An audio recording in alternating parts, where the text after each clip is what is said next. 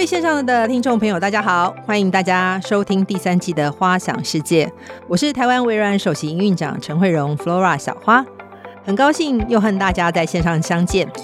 不知不觉，《花想世界》已经做了两季，在过去两季当中，我们分享了很多企业和专业经理人在数位转型当中如何更有韧性的创造很多精彩的领导团队和解决方案。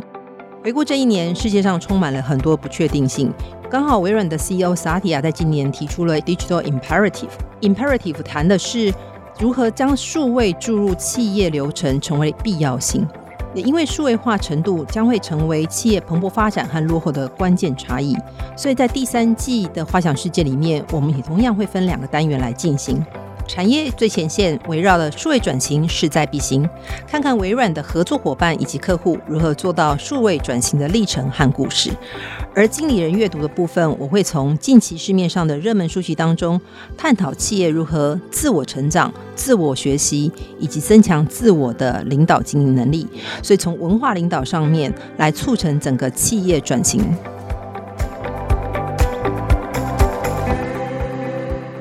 这些改变当中，中小企业由于本身的资源没有大型企业充分，所以如何更敏捷的应应就更加困难。我们今天特地请到我的好朋友网联科技的共同创办人暨执行长林鼎浩。今天请鼎浩来，除了他是我的好朋友以外，还有几个原因。第一个，鼎浩是二代接班，接班之后，他不但将自家企业数位转型得很成功，还用他自己本身的经验成立了一家公司，所以他直接从二代转为投入新创，将自己的成功经验转办成为商业模式，来帮助更多的中小企业。所以希望今天透过他来分享他成功的经验。Hello，鼎浩你好。Hello，弗罗拉。各位线上的朋友，大家好，我是网联科技共同创办人及执行长林鼎浩。那之前有听过很多伙伴在前两季花想世界的分享，今天很荣幸可以成为主角之一。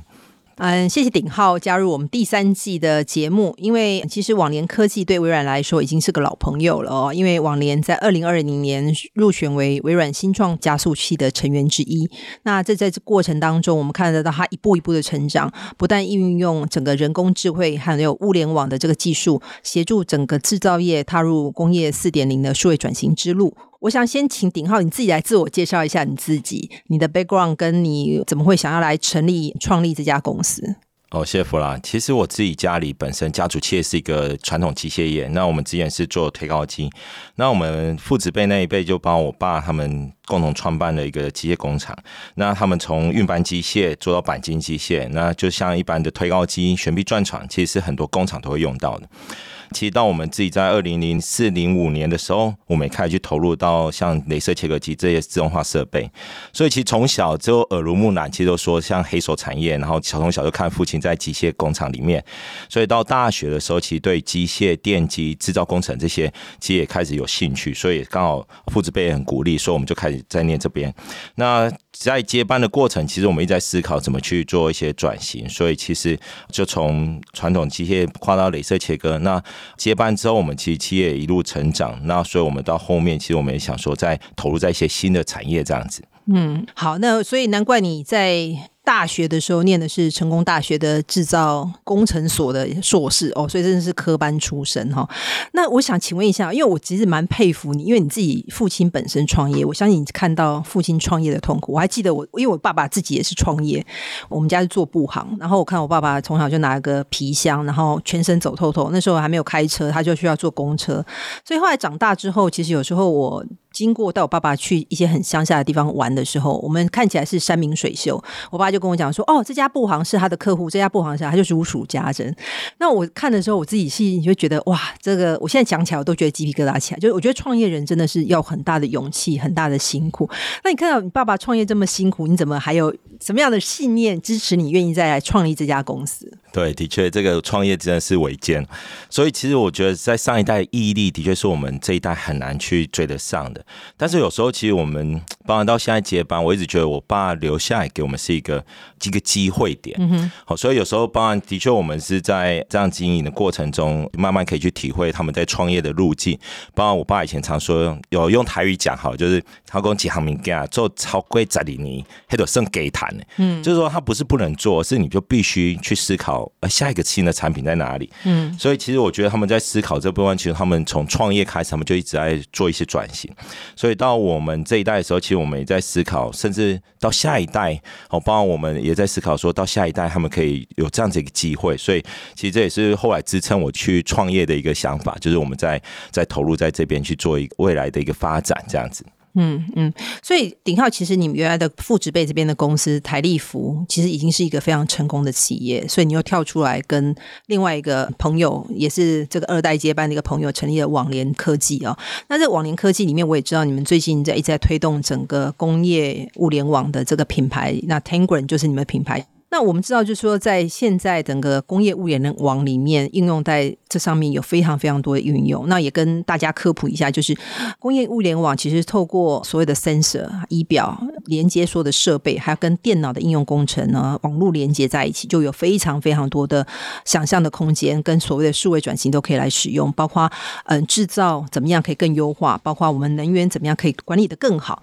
那包括现在大家甚至未来可以应用到五 G I O T 的这个使用上。面都可以帮助我们生产力以及效率的这个提升，有很多的这个经济效用。那有没有来跟我们分享一下网联科技目前现在在整个工业物联网里面有提供哪些服务？好，简单来说，其实网联就提供一个软硬整合的一个解决方案。那我们提供从感测器到边缘运算的一个通讯载具，还有 APP 跟云端平台。的一个解决方案，所以我们希望的目的就是因为我们自己本身是设备出身，所以我们希望让所有的工业设备都可以整合物联网服务。例如，我们将很多的帮补或冷却机，还有油压机这些设备，我们去 build in Tangram 这样子一个技术之后，它就可以提供包含像设备减资啊、推波告警啊，甚至进一步到一个杀手级客户想要的一个杀手级应用程式。那我们常会举例啊，就像汽车一样，其实很多人觉得物联网好像离我们。很远，或是还不太清楚。其实我觉得汽车就是一个很典型案例。像我们以往汽车会有油表，其实它就是一个感测器，然后它会亮灯，跟你讲啊没有了。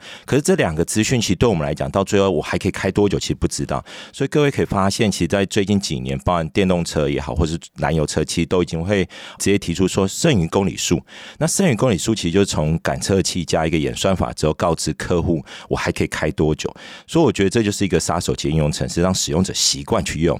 那除此之外，像我们最近的一些扫地机器人，其实，在如果最早就有买扫地机器人，就会发现五年前扫地机器人可能只有在地上四处乱撞，其实你不知道它到底扫好了没，所以你等它结束之后才知道。可后面结合物联网之后，我们就可以透过手机 APP 去了解，哎，我现在打扫的情况，我什么时候更换耗材。所以我们也希望让所有的工业设备开始思考，它的产品应该也要整合这样物联网服务。那我们也提出了一个叫设备级服务的一个商业模式，例如我刚才讲的，我们在甚至包含像商用滤水器，它可能以往是卖断的，那我们慢慢的可以透过这样子一个模式，让它可以去整合，提供给客户说它还可以用多久，滤芯什么时候更换这些服务。那其实我们也希望串联了刚才讲的像 Tangram App、Tangram IoT Cloud，那收集更多的资料，可以去改善下一世代这个产品的一个改善的方向，做到刚刚好这件事情。哎，所以这样听起来就是说，比如在商用滤水器里面，未来客户可以用买设备的时候，其实你们就会透过 IoT 把这个服务放在里面，所以他就可以知道说，哎，我什么时候开始要做维修啊？我什么时候要更换零组件呐、啊？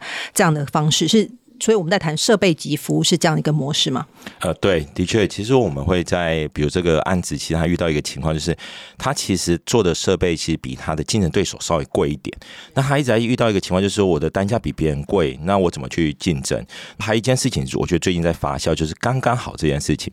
我们发现，其实使用者在追求他其实。不是希望买一个资产，他希望刚刚好。所以其实商业滤水器后来想法说，啊，我把它变成一个订阅服务好。也许我本来卖断可能是八万、十万的一个滤水器设备，我把它变成可能一个月三五千。而且这个最大好处是，它可能每一家的餐厅或是饮料店，它可能用水量不同。以往它用水量不同，或北部跟南部的水质不同，其实它是没办法去侦测的，所以它只能固定一个周期去更换。但透过物联网设备及服务之后，其实这个厂商设备厂商，它其实就可以变成说用。依照它的用量提供它不同的一个订阅模式哦，所以我觉得这等于是加大它在销售的一个竞争力度，所以这也是我们一直在希望说帮助很多的设备商提供更多的一种哦新商业模式的一个服务的架构。哎，这样听起来真的蛮不错的，因为这样的话，真的就像你刚刚用的商用滤水器来做例子，它就可以更精准，客户也更会知道说他什么时候应该要更换这些设备，让他的整个服务上面能够不间断。那刚刚你有谈到 Tangram 这个字眼哦，因为我们知道 Tangram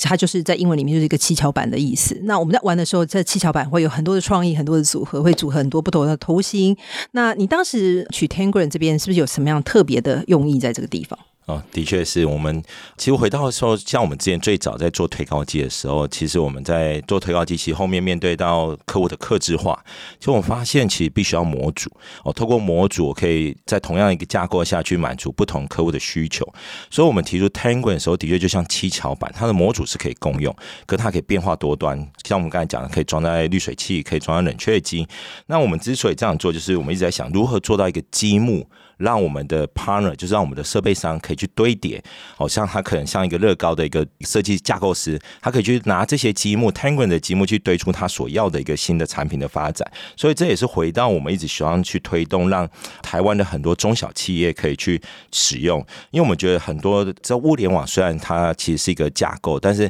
其实要靠自己本身去做，我觉得是有点难，因为它涵盖了其实面向比较广，尤其它不只是机械设备，它涵盖资通讯。所以我们希望呢。由网联提出了 Tangram 这样子一个积木来做，然后让这些中小企业甚至设备商，它可以去整合。那除此之外，我们一直认为说，产业界其实很重要一个是生态系。那我们举工具机来讲哈，其实工具机会有零组件，零组件会有不同领域，比如刚才讲冷却机有不同刀库等等，那还有。不同阶层，包含从零组件到整机到使用者，其实他们有不同的需求的想法，所以我们希望提出的 Tangram 这样一个解决方案，可以去解决跨领域跟不同阶层整合问题。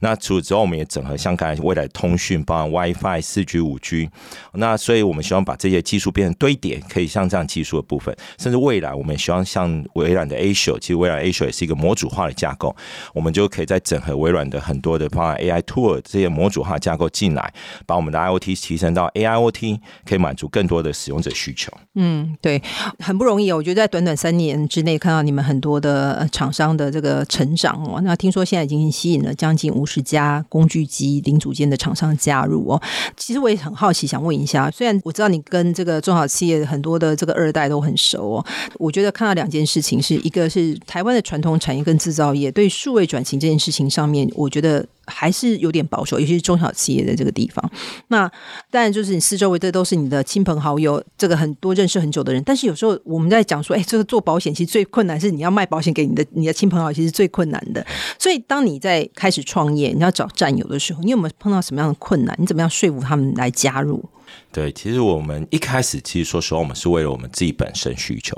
哦，那当然，我刚刚跟另外一个创办人，包括 Angus，其实我们本身之前都是大学研究所都念电机跟资工相关系的，所以我们回来接家业之后，我们觉得第一个当然是先从自己本身做起。我们要说服别人，就要把自己先做好。所以其实我们先从我们自己本身的设备开始去想，哦，我要做这些事情。当我们做了之后，才发现，哇，这个的确就如刚才讲的，它其实是一个需要自己做是尾喉，诶，它可能需要更多人就，所以我们开始走向一个叫发散跟收敛。那我觉得我们自己本身有一个最大优势啊，就是我们当自己做完一个版本之后啊，我们其实把这个模组做起来的时候，我们这样去跟第二家讨论的时候，其实他已经看得到，他已经有知道，哎，可能在我们这个产品，他看得到哦，原来是可以这样用，所以他就会自然去思考他自己本身要怎么用。所以我觉得我们跟其他的一些业者，尤其呃可能比较纯软的部分来讲，我们最大优势就是我们本身有机械设备的背景，所以我们从这边去去切入。那除此之外，我们也开始去整合不同的零部件。那他们通常本身也有上下游关系，像我们跟冷却机厂商在合作的同一时间，我们就会跟帮补厂商，因为冷却机里面有帮补，所以当然我们就慢慢去了解他们各自的需求。那我们透过这样一直在发散跟收敛，把这样子的一个 t a n g o 的一个架构，慢慢的这个成型。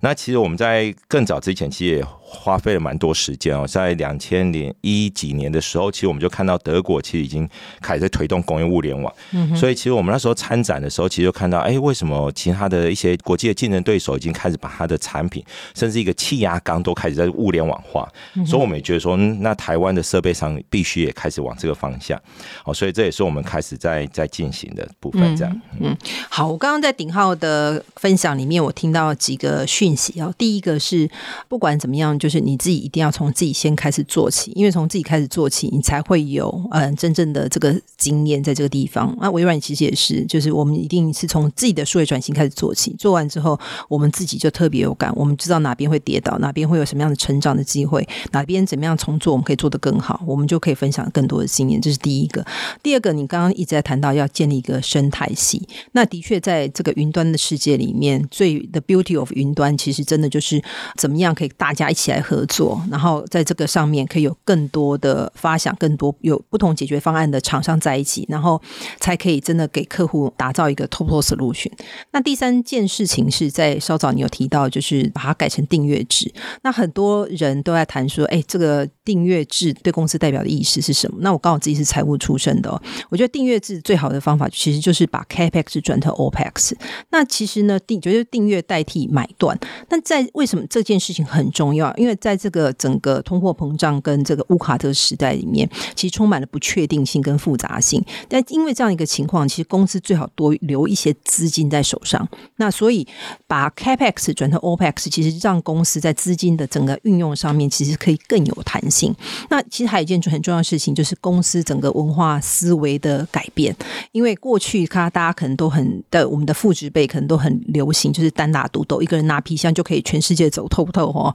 那我我想往年科技在谈的是，就是怎么样可以大家一起来把这个服务做好。但在同一个平台上面呢，你有时候会蛮难免会有同行竞争啦，或彼此学习的问题。那你怎么样来说服他们愿意来加入，然后克服到这种同行竞争的这种这个问题呢？的确，我觉得在我们自己联盟会员厂商，其实很多人也会问到这个问题。尤其我记得我们在一七一八年开始成立一个联盟，那时候我们大概已经有慢慢二三十家，其实里面就有它有同属性可能三四家。那其实我常会跟他们举一个例，就是我们就回到像我们自己民生，可能像空气滤清器。其实我觉得空气滤清器最近这这品牌非常多，可是我们发现，其实每一家空气滤清器它所能提供的服务不同，它所安装的 sensor 不同。哦，就算相同的时候，它其带来的演算法可能不同，它可能有三个月换滤芯的，有可能六个月换新滤芯，甚至它可以更久。那其实他们慢慢现在甚至有一些空气滤芯在商用上，它其实也做开始往订阅模式走，就是哦，你不用管我要不要买滤芯，你时间到了我会来帮你更换。嗯，所以其实我觉得说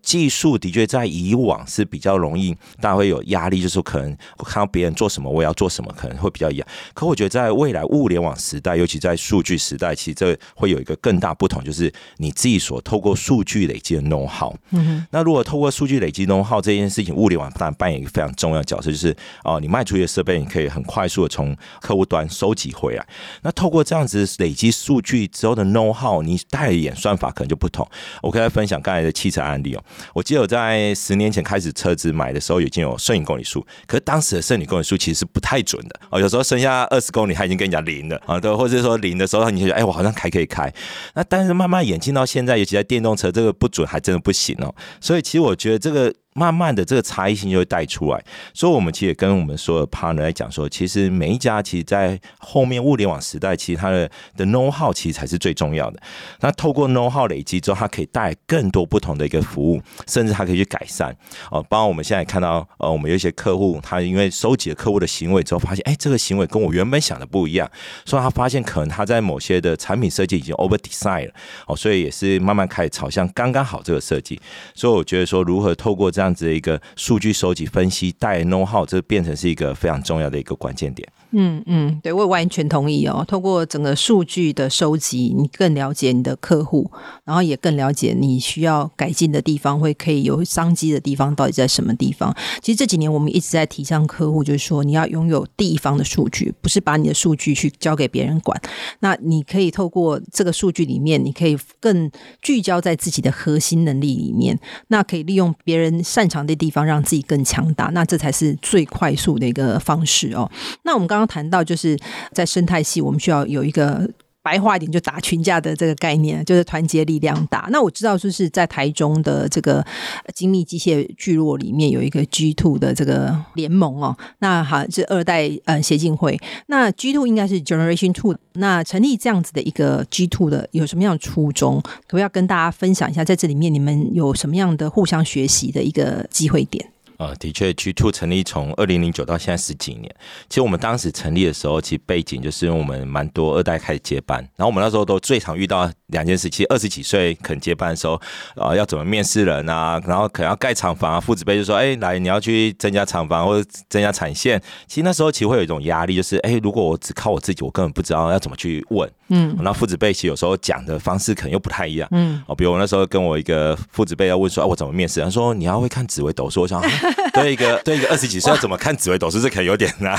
所以后来我们就透过哎 G Two 自己去互相分享，可能要可以去学职能啊，可以去学一些工具。所以其实我们 G Two 其实一直运作模式就是我们希望让更多的二代可以加入这个组织去互相的分享。包括我们有一个 G Two Talk 哦，其实有一些可能他已经接班比较一阵子，他有一些想法，他可以透过 G Two Talk 的分享形式让更多人去了解。那我们本身也互相参访哦，那包括我们一些中部的一些企业像。台湾经济啊，或是一些青红这些，其实我们的都加入我们，所以我们也希望透过这样子，让更多的一些二代，尤其二代都会面临到转型这个议题。哦，包含说他有没有一些转型的，大家可以经验分享。所以这也是我们一直在持续在做的。那我们刚好今年我也受邀我们会长担任我们秘书长的角色，所以我们一直希望除了以往我们比较柔性以外，我们慢慢也希望类似像建立一个水库。我们希望不是在像以前流水，而是建立一个水库的资源，可以让大家在面临到数位转型的时候，可以呃利用 G2 这样一个去产生更多的火花，那我们也期待未来 G Two 可以跟微软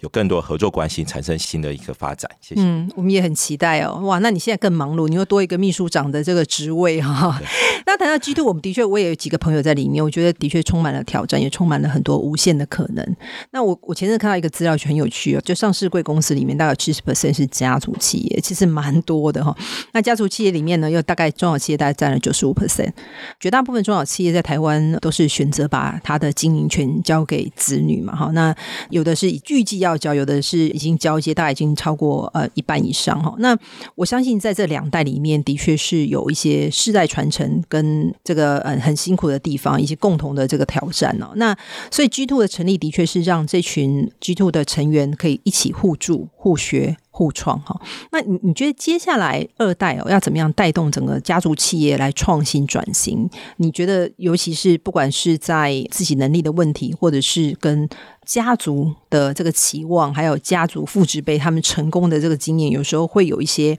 冲突，因为可能第一代成功的状况很难。copy 继续在第二代来重组，因为时代不一样，那外面的环境也不一样，客户的需求也做了改变，所以你觉得你会有什么样的建议呢？对于二代？对，的确，我觉得我们这最近这样子一个环境变化，尤其市场其实变化非常剧烈，所以已经不再像是我们那时候刚开始接班，或者是父子辈那时候一个是一个景气循环正在发展的部分，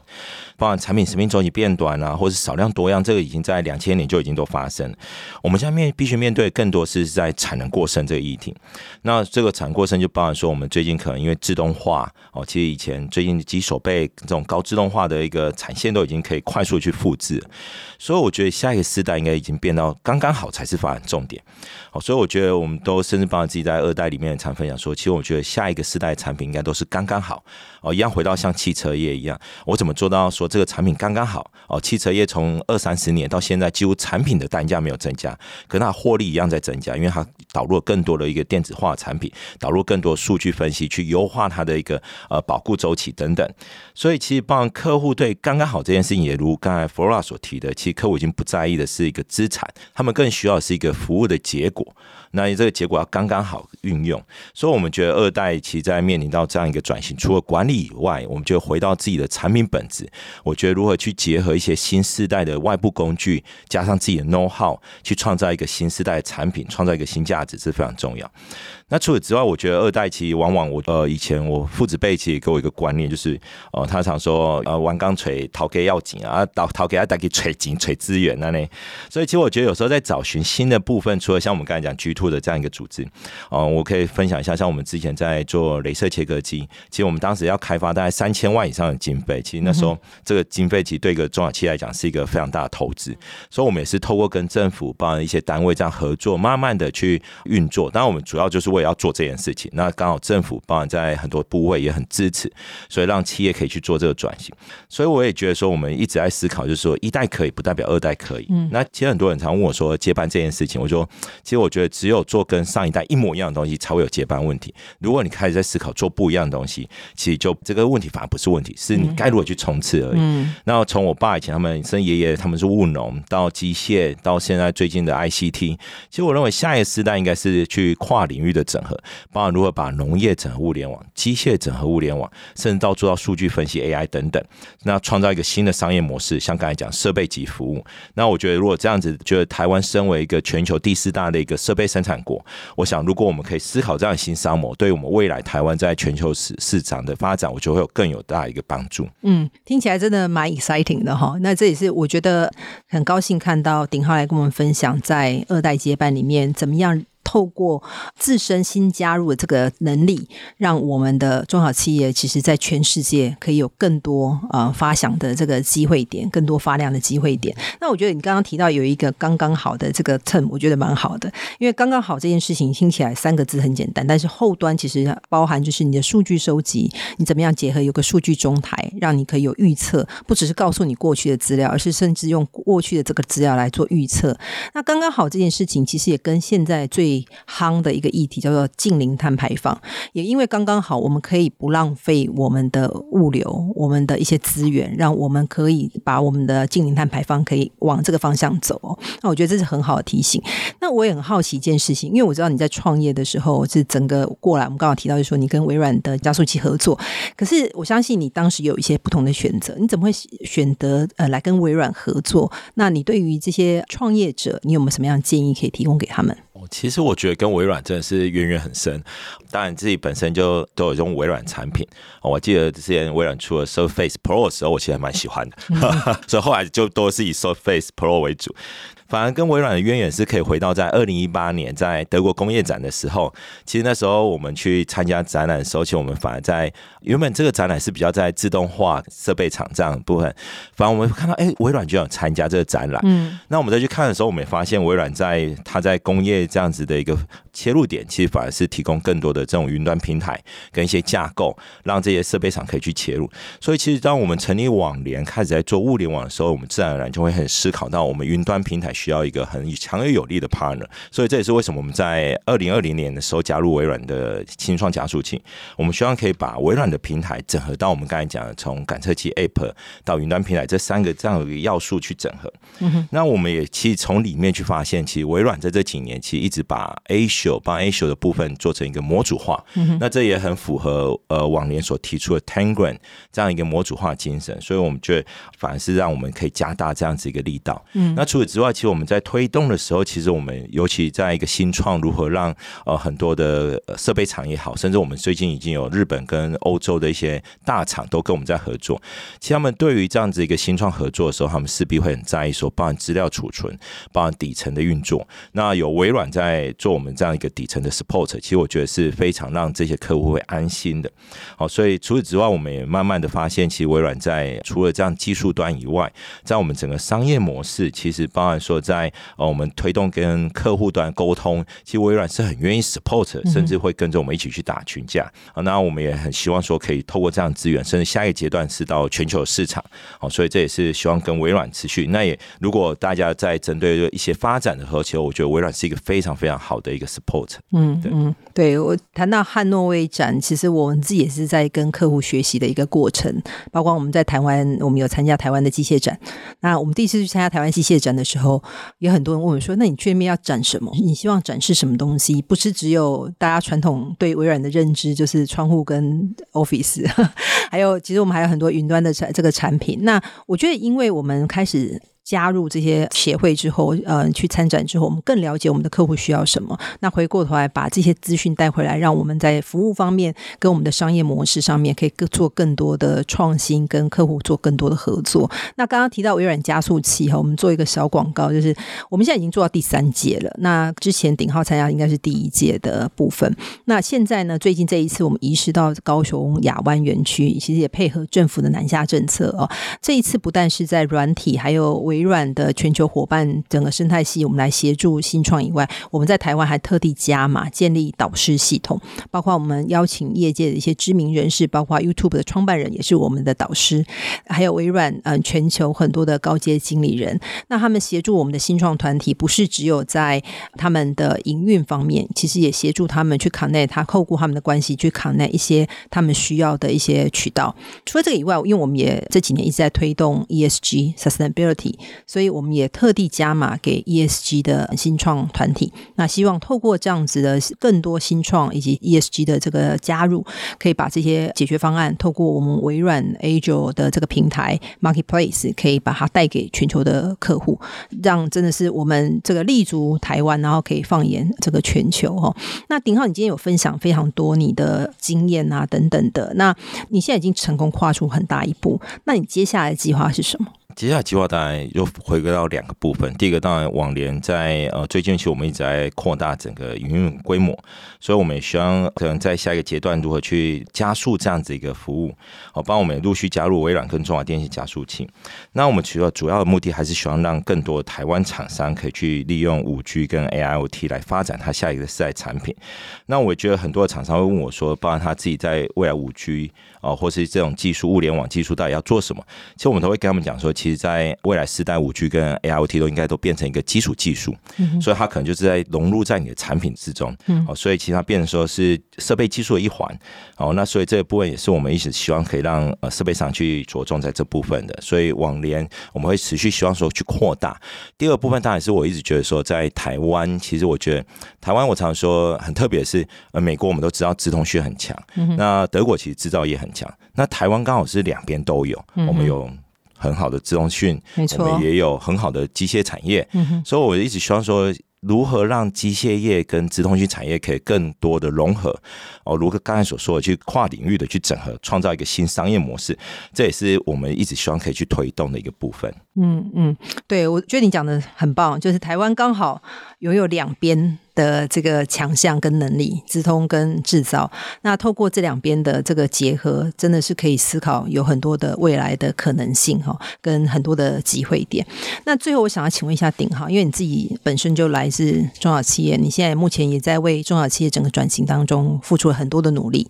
那我想很多的中小企业的领导人，他们现在目前对于数位转型这件事情，可能还在有犹豫，还在观望。有些人虽然已经进来，但有些还在犹豫，还在观望。你有没有什么建议可以给他们的？啊，其实我真的很希望说，大家可以加快脚步，因为其实包含最近这几年没有展览，其实我都很建议，包含哦，慢慢最近已经开始开放可以出国。最近很多朋友只要一出国，最近都是去一两个月，嗯，因为把之前两年多了没有出去的债都要还清哦，所以从美国到欧洲，对，我觉得如果再有像刚才讲德国工业展，其实我真的觉得大家可以去。参观去了解哦，因为可以分享一个小故事哦。我记得在二零一八年那一次去看德国工业展的时候，其实那个大家都知道，AMO 展其实是台湾很多厂商去参展，嗯，所以那个班级客满都是参展商。但是到汉诺威工业展的时候，反而一样班级客满，可是里面居然大家都去看展，都去看如何把这样子一个资通讯技术、整物联网技术、工业四点技术应用在自己的产品或自己的产线。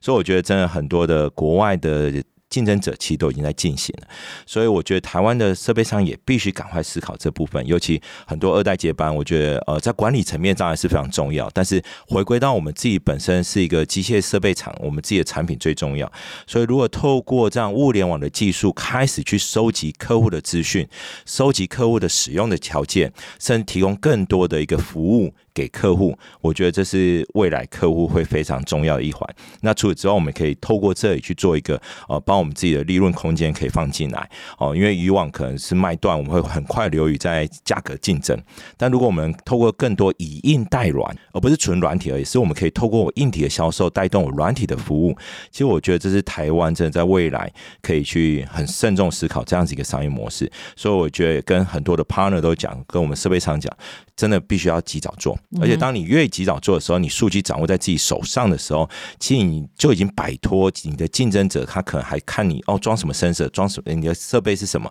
可是他其实不知道你如何利用这些数据做来的分析。就像我们现在台积电，其实它透过数据分析，它的制程优化，其实已经是它其他全球竞争对手已经很难去追上的。所以我都会鼓励说，真的，我们设备厂真的必须要及早赶快来进行这件事情。嗯嗯，真的是数位转型势在必行哦。我在这边也分享一个故事，就是我前阵听到一个金属扣件业的朋友在跟我分享，他说他们前阵子在 bidding 一个国外的一个案子的时候，他们输给一个德国的工厂，然后他们就非常讶异，他德国工厂的售价大概只有他们一半。